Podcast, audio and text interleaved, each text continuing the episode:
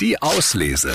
Der André und die Morgenmädels Buchtipp. So, was haben wir denn heute Schönes? Ah, up to date. Drei Dates machen noch keine Liebe.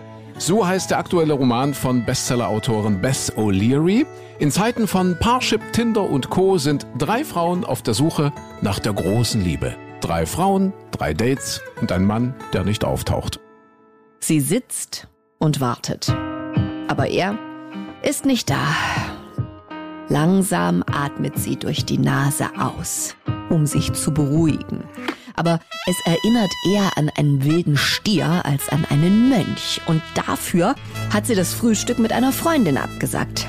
Dafür hat sie sich die Haare auf Lockenwickler gedreht, hat Lippenstift aufgetragen, sich die Beine rasiert und zwar nicht nur bis zum Knie, sondern bis ganz nach oben, falls er auf die Idee käme, unter dem Tisch mit der Hand über ihren Schenkel zu streichen. Und jetzt? Jetzt lässt er sich verdammt nochmal nicht mal blicken. Ich bin nicht wütend, sagt sie zu Fiona. Sie führen ein Videotelefonat. Das machen sie immer. Sie glaubt fest an die Macht des Blickkontakts.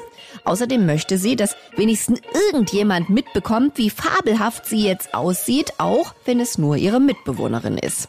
Ich habe mich damit abgefunden. Er ist ein Mann, ergo, er hat mich im Stich gelassen. Was habe ich erwartet? Up to date. Drei Dates machen noch keine Liebe von Bess O'Leary. Das ist ein raffinierter Roman mit Fluxenwendungen und einem überraschenden Ausgang.